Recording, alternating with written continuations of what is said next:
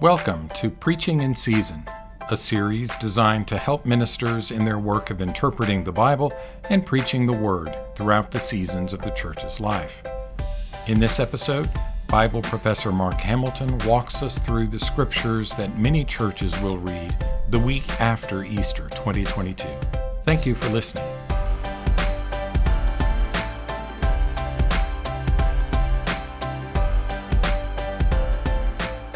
Welcome to this first in a series of seven podcasts on the season from Easter to Pentecost in year C, or in this case, 2022.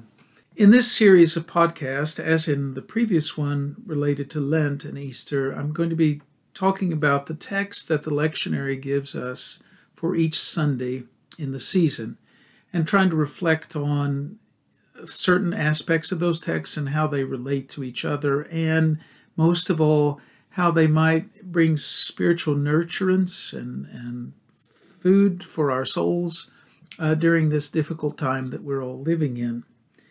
Let me begin with a prayer. Lord, take these words of ours, small as they are, and allow them to point to the great word you have spoken. Let us hear the words of Scripture with faith and diligence and trust and expectation that in them we will find the path to you. We pray in the name of your Son, Jesus Christ our Lord. Amen. For the second Sunday of Easter, uh, the lectionary gives us four texts Acts 5 27 to 32. Psalm 118, 14 to 29, or Psalm 150, uh, Revelation 1, 4 through 8, and John 20, 19 through 31. I'm, I'm going to start with the Psalm text, Psalm 118, which is this song of celebration and thanksgiving. Uh, it's communal, and it opens and closes with praise to God and with a the, the plural imperative, praising, give thanks to the Lord, for he is good. Kil ulam chasdo, for his mercy endures forever, a refrain that will show up in later psalms in the book of uh, book of Psalms. Uh, it's also individual in that there, there's an I speaking, an individual speaking, who has experienced some unspecified kind of salvation and wishes to share that with the rest of the community. You, you remember that Psalms of Lament in the Psalter usually end either with a promise to praise God or with some statement of praise to God. And the flip side of lament are these hymns of praise, which, in some sense, um, instantiate and carry out um, that promise to God to praise, to express thanksgiving for some good thing that has been received by the human being. This psalm in particular uh, is instructive because it uh, gives us lines starting in verse 14 about uh, the Lord is my strength and my might, he has become my salvation. A very familiar line, but it's it's a statement about how though I was in deep trouble before, he uses this image of being surrounded by swarms of bees, which is, you know, very graphic and arresting, uh, scary if you've ever been swarmed by bees. And he says that in contrast to that terrible time, I have received help from God, uh, who is my strength and my might, who is who is part of my my life and the the bedrock of my life. Uh, and then the psalm goes on and talk and and changes perspective slightly so that it's no longer about my experience, my my personal life, but it's about a, a more general statement about reality, about uh, uh, verse 15, there are glad songs of victory in the tents of the righteous. In other words, the people of God who don't literally live in tents at this point, they live in houses made of mud brick mostly but it's an expression. It means that in, in the life that we live, uh, in, in our settlements, in our ordinary life, there's still songs of praise because God has acted not just in the distant past and not just with people we've only heard of, but in our own lives as well. There's something to celebrate. Uh, and the psalm uh, tells the, the audience in verse 19 to uh, open open for me the gates of righteousness. Again the, the the verb is plural.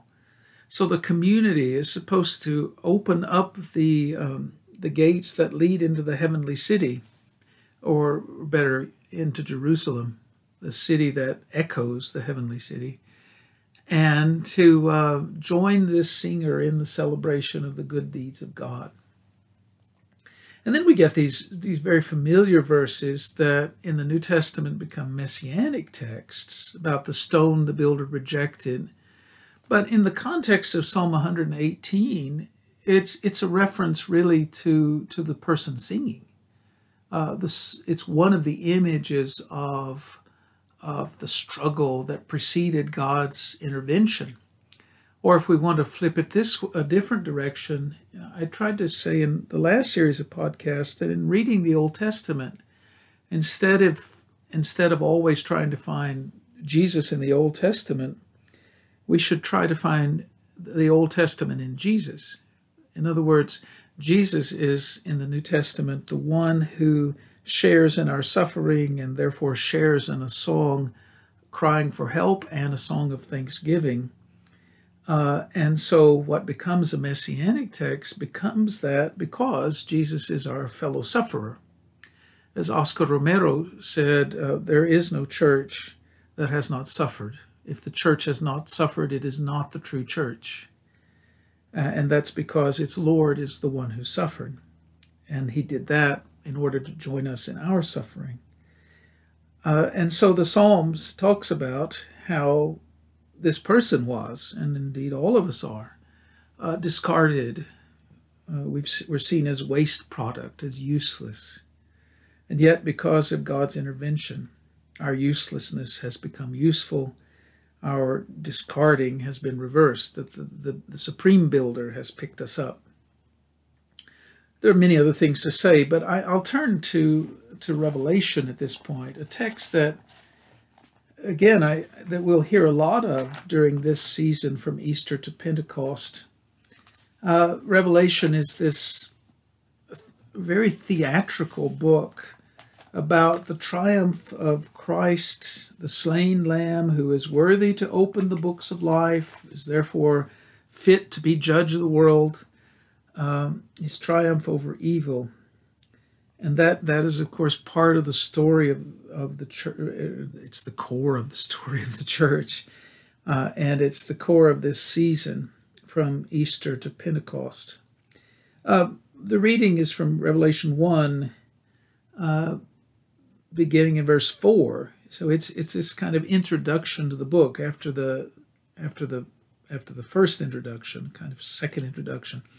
John to the seven churches who are in asia Grace to you and peace. So the greeting that that we see also in the Pauline letters, um, in which the, the early Christians have have taken the, the normal way of opening a letter, just means hello, chairein, and, and given these very spiritually rich terms, grace and peace, charis kai irini.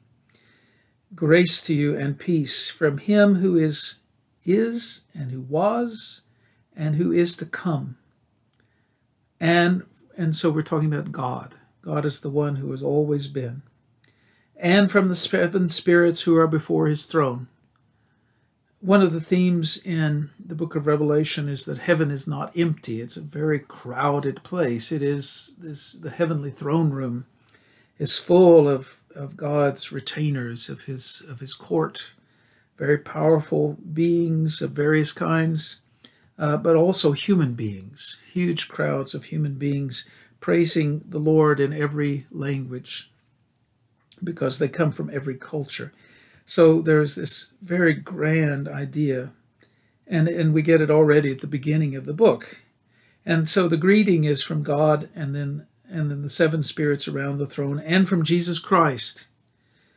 Now the text wants us to wants to tell us who Jesus is. So it gives a list of epithets as it constructs its Christology. The, the martyred one, the lamb who was slain, has various features, and so he's called the Martus, the witness, and the Pistos, the faithful one. Now, I just read from the NRSV, which translates those two words as though they, they're one phrase, a hendiadys, the faithful witness. And that's that's possible, certainly, but it could also be simply that these are two slightly different labels. That would be interesting if so, because you know the faithful one that's easy to understand. And some of the, the next things he says the firstborn of the dead. We, we read that in paul about jesus is the firstborn of the, uh, the first fruits of those who sleep.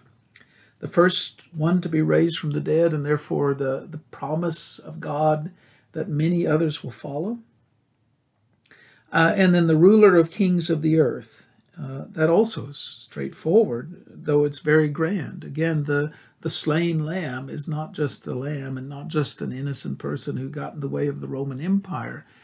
Uh, like so many others in the first century, Jesus is the one who is the, the triumphant Lord.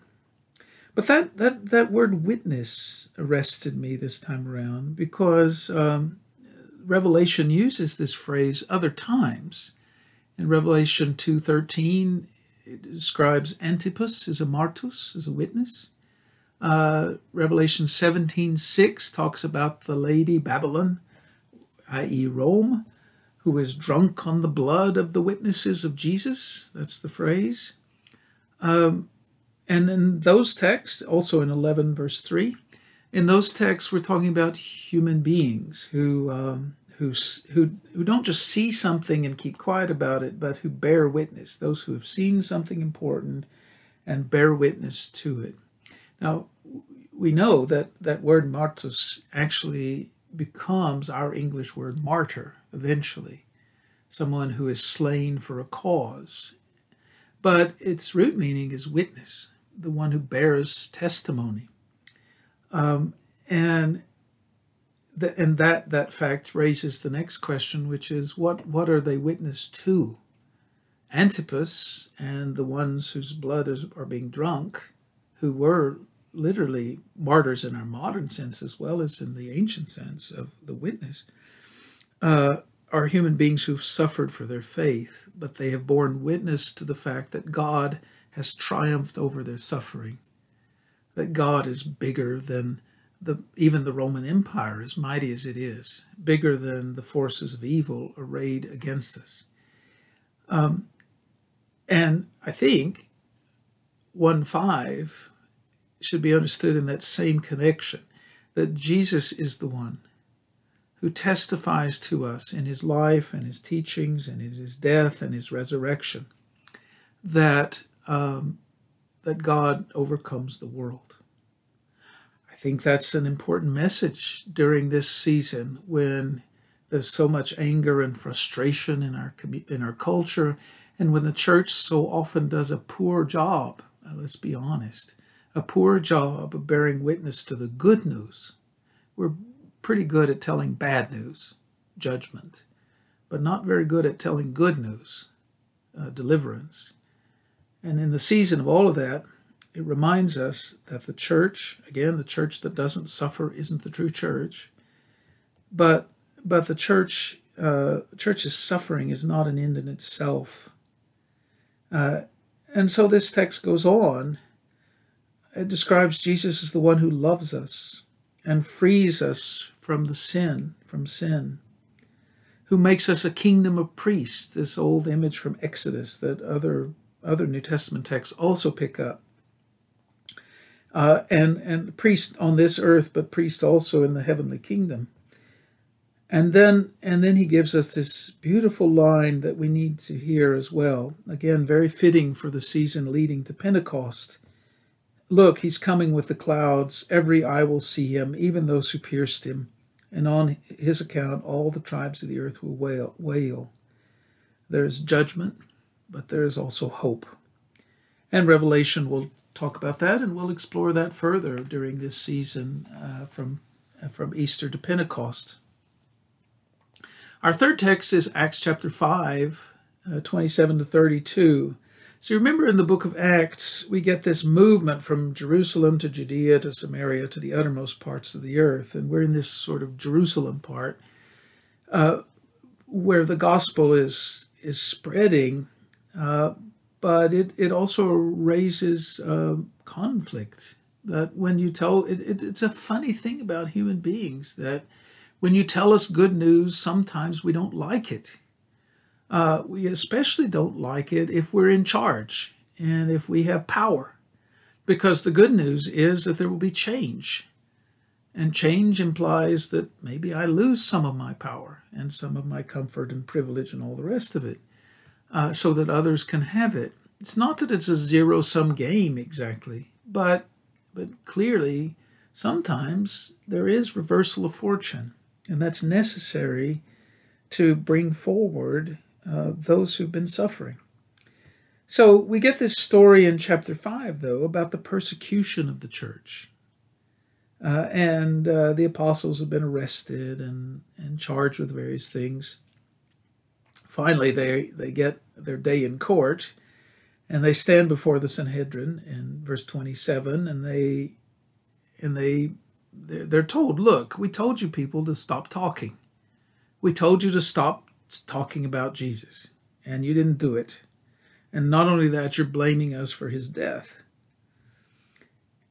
Now, what I suppose I would do is try to weasel out of the charges. Say, well, you know, um, oh, I didn't mean that, or I didn't do that, or whatever. Uh, but that's not what Peter does. Peter, as the spokesperson for the apostles, says, well, we ought to obey God, not human authorities.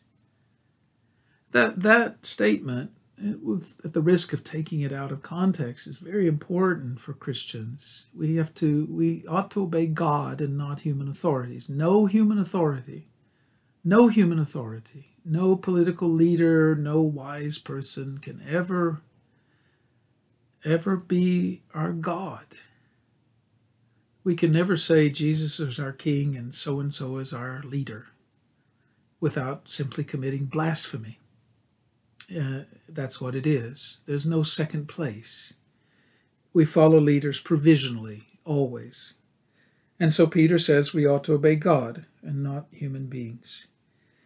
And then he goes on and talks about why why why should why we should do that is because God has raised up Jesus. God has intervened in our suffering in our sin and has brought us new life.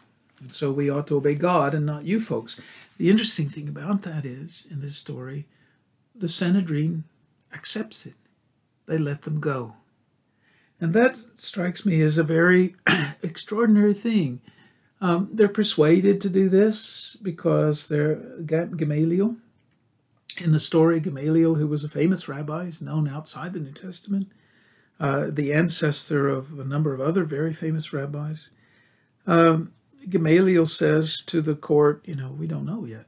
We need to we need to wait and see.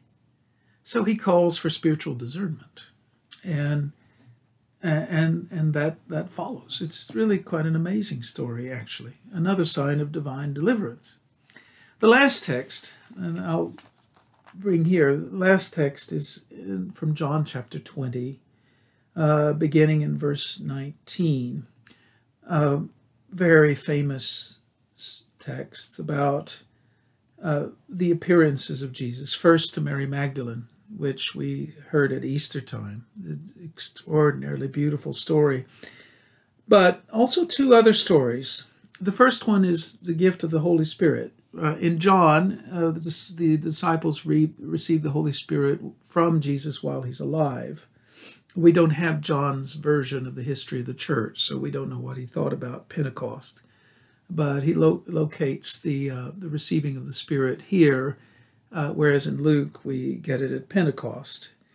Uh, there's slightly different views, but the point is uh, the, the, that the Holy Spirit's presence in the church uh, is given first to the apostles and then to the church as a whole. But it's uh, it's a this extraordinary gift that we're not alone. We're not bereft. Just because Jesus isn't physically here doesn't mean that his presence is is absent.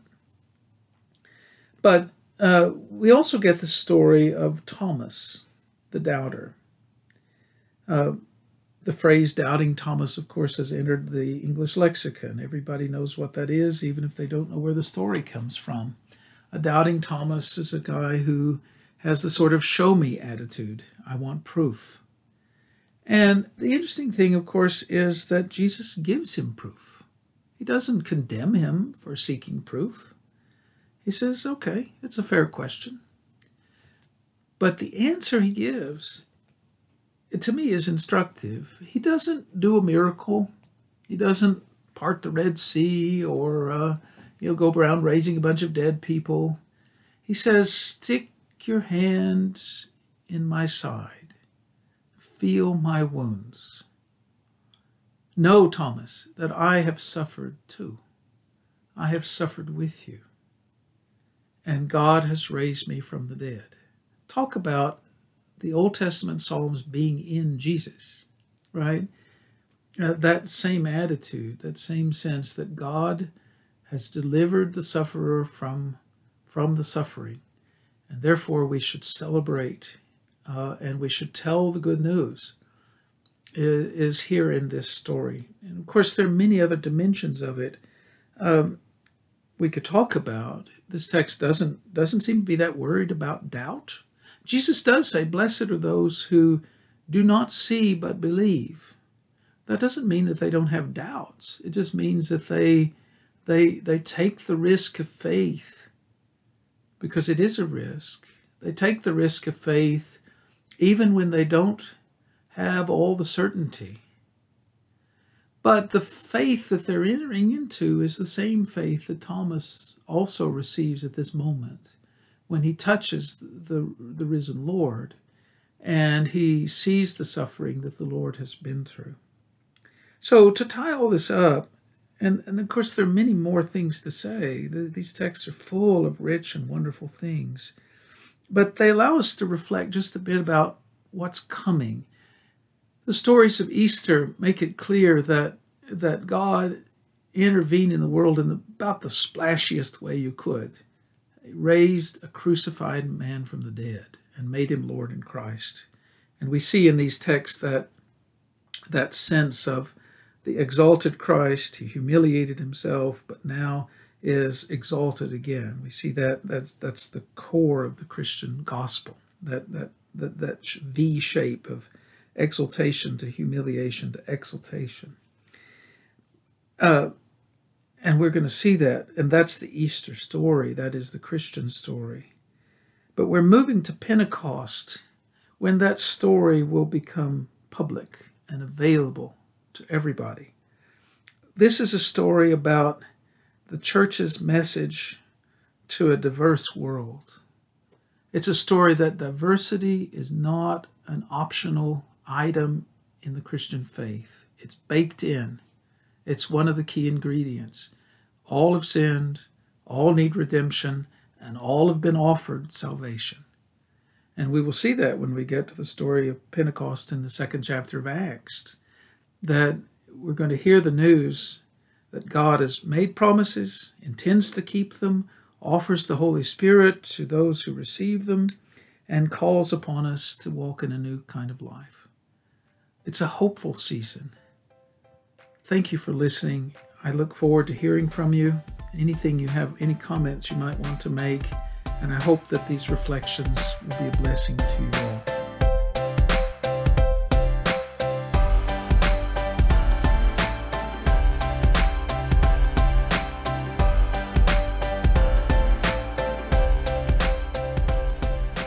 Preaching in Season is a production of the Graduate School of Theology at Abilene Christian University in partnership with the Center for the Study of Ancient Religious Texts.